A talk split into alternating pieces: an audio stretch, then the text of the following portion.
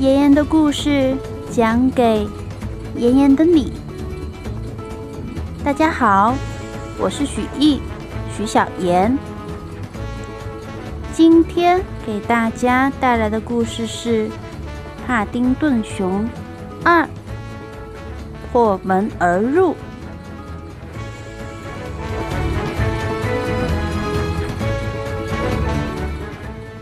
在昨天。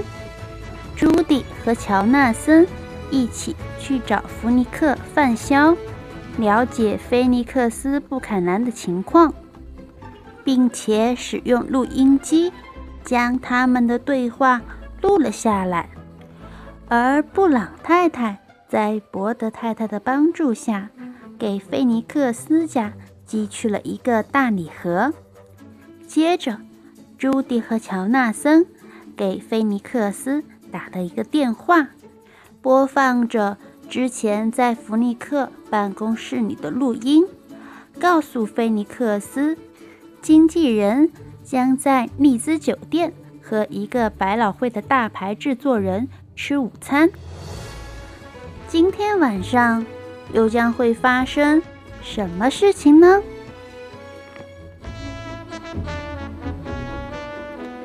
第十七章。破门而入。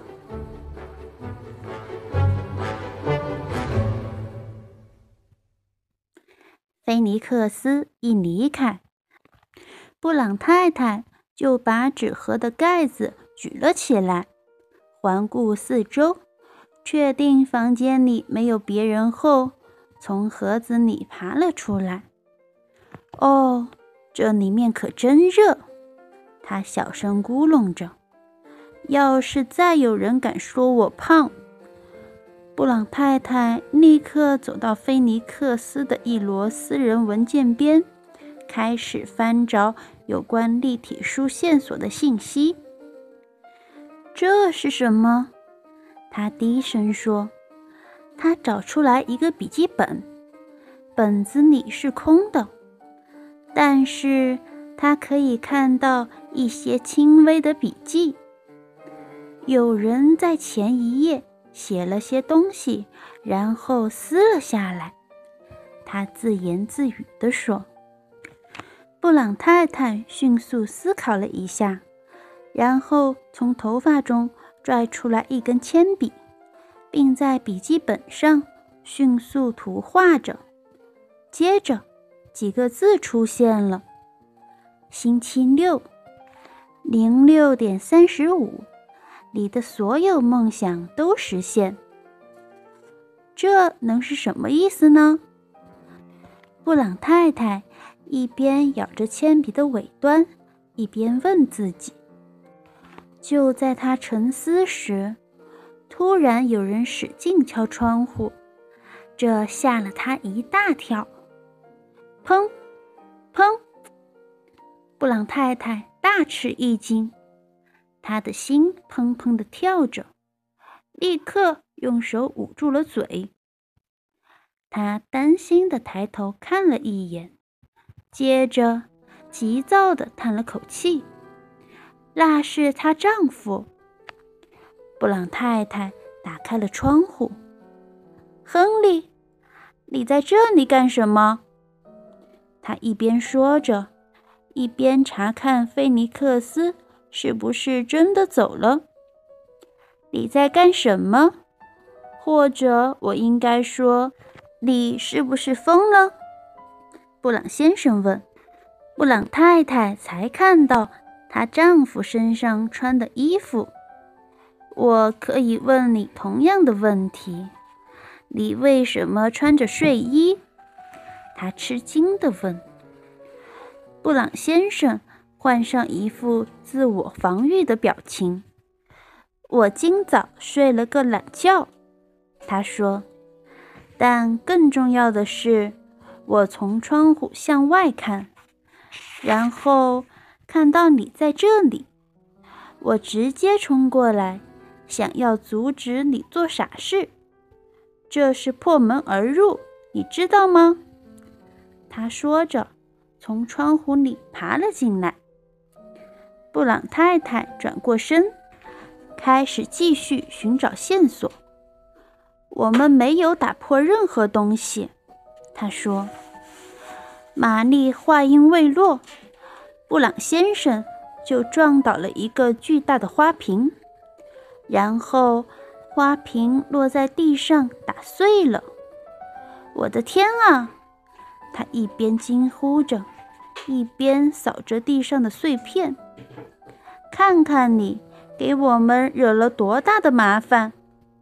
我真希望你从未开始这疯狂的计划。你给我一个理由，为什么菲尼克斯·布坎南会偷一本立体书？他已经是个百万富翁了。他曾经是个百万富翁。布朗太太纠正着布朗先生，对他的惊慌失措置之不理。他欠了好多钱，他名下几乎没有财产。说着，他举起一沓未付款的账单，所以他有许多欠费的单子。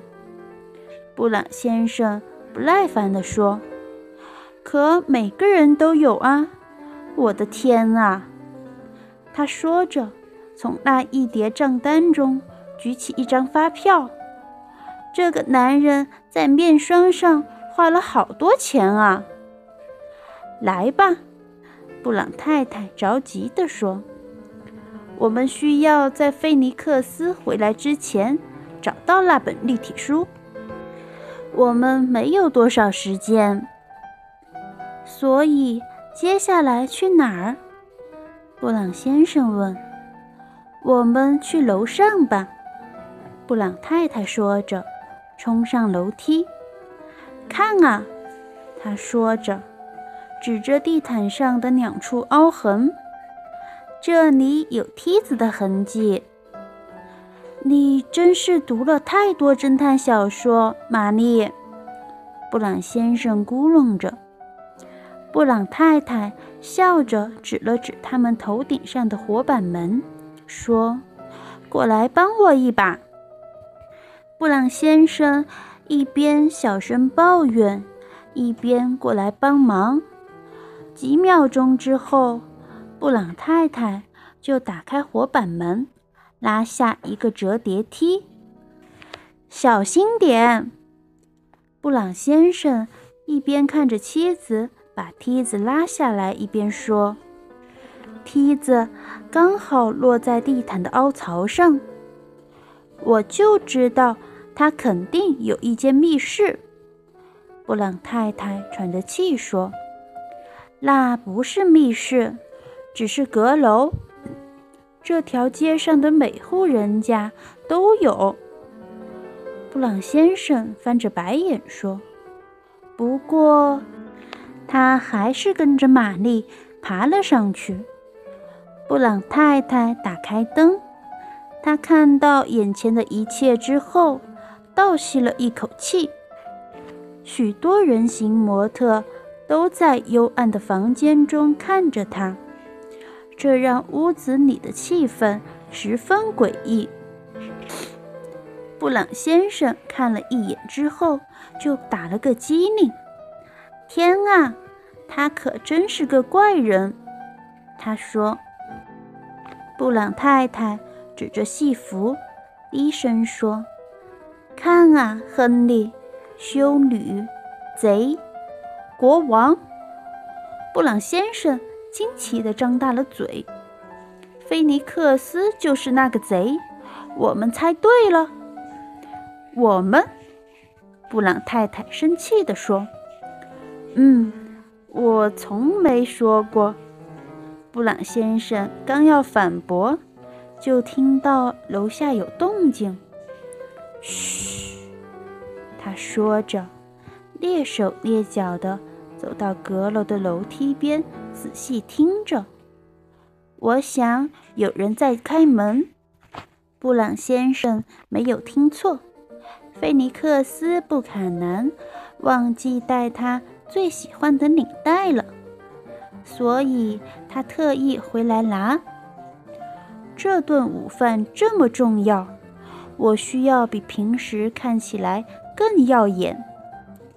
他从前门进来的时候，自言自语地说：“快点！”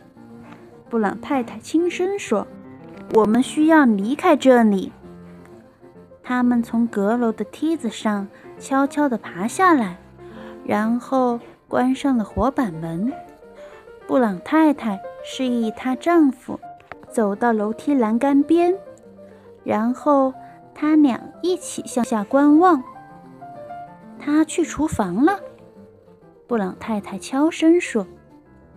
他们尽可能蹑手蹑脚地走下楼梯，然后沿着走廊向外走。就在他们到门口的时候，菲尼克斯走出了厨房。布朗太太拽着她的丈夫，迅速躲进了客厅。菲尼克斯走了出来，完全没有听到任何声响。但是他注意到起居室的门开了。我确定我离开的时候把门关上了，他自言自语道。然后他看到屋里打碎的花瓶，倒吸了一口气，说：“有人闯进来了。”他猫着身子走到门廊，靠着墙站在一套盔甲旁边，从他的手里拿出一柄装饰华丽的长剑。房子中没有一点声响。菲尼克斯回到客厅中，乍一看，一切都和平常一样。接着，他看到了布朗先生。消失在沙发后面。亨利，菲尼克斯困惑地问：“是你吗？”说着，他把那柄剑放了下来。布朗先生睡眼惺忪地站了起来。“啊，你好，菲尼克斯。”他说着，“你到底在这里干什么？”菲尼克斯问布朗先生，挺起胸膛，试图控制局面。我也要问你同样的问题，他说。我住在这儿，菲尼克斯大声地说。我，我是。布朗先生犹豫着，思索着适合的字眼，要确保这一点。说完这个借口之后，布朗先生又壮着胆子说：“我们公司会定时为白金卡俱乐部的会员进行房屋检查，以确保他们的安全。”菲尼克斯怀疑地看了他一眼，穿着睡衣。“嗯。”布朗先生谨慎地说，“和你妻子一起。”菲尼克斯又问，声音中有明显的怀疑。他拉开窗帘，看到布朗太太正在敲着玻璃，假装检查着窗户是否安全。啊，很好，看起来很安全。他匆匆地说，接着转过身来，惊讶地看着他们。哦，嘿，菲尼克斯。我都没有听到你进来，你看到了吧？布朗先生对菲尼克斯说：“玛丽时不时会帮我一下。”菲尼克斯眯起了眼睛。“好吧。”他缓缓地说，“我必须说，这听上去似乎有些道理，是吧？”布朗先生明快地说：“太好了，我很高兴地通知您，我们可以为您提供健康证明。我会让办公室里的员工尽快把文件打出来。”太好了，菲尼克斯说着，微笑了一下。“好的。”布朗先生说，“我们走吧，玛丽。菲尼克斯目送他们出门。布朗先生在门口转过身来说：“再见啦！我希望很快能再见到你，菲尼克斯。也许下次，嗯，你能不穿睡衣？”菲尼克斯说着，他们大笑了起来。然后，布朗夫妇顺利的离开了。菲尼克斯。一直密切的注视着他们离去。布朗夫妇刚一离开，菲尼克斯就跑到楼梯上，把折叠的梯子放下来，上了阁楼。他疯狂地检查着自己的东西。当看到立体书还在之前的位置时，总算松了一口气。谢天谢地，书还在。贝尼克斯说着，打开了这本珍贵的书。他有些戏剧化地站在那里，叉开双腿，仿佛是站在舞台上。接着，对着其中一个人形模特说：“保持镇定，麦克白，鼓起勇气吧，我们几乎就要成功了。”我跟随着这位女士的步伐，走遍了整个伦敦，并集齐了所有线索。她笑着看着书中那个小小的荡秋千表演者，接着皱着眉头，陷入了沉思。这些字母到底是什么意思呢？他咕哝着。这只是一些毫无意义的字母。如果我祖父现在在这里，他就能告诉我了。他看着其中一个人形模特，问：“你觉得呢，波罗先生？”仿佛这个著名的大侦探就在他眼前。字母，这些字母能是什么意思呢？一个密码，一个音调，音调。这就对了，这些根本不是字母，它们是音符。菲尼克斯的双眼在黑暗中闪闪发光，他意识到自己发现了什么。如果这些都是音符，它们只能被用在那里。他说：“而且我是唯一知道真相的人。”没有这本书，布朗一家就没有证据。等他们回来的时候，菲尼克斯·布坎南早就消失了。现在你们都安静吧，他对人形模特严肃地说：“我必须要做准备了。”说到这儿，他立刻坐到镜子前，开始化妆。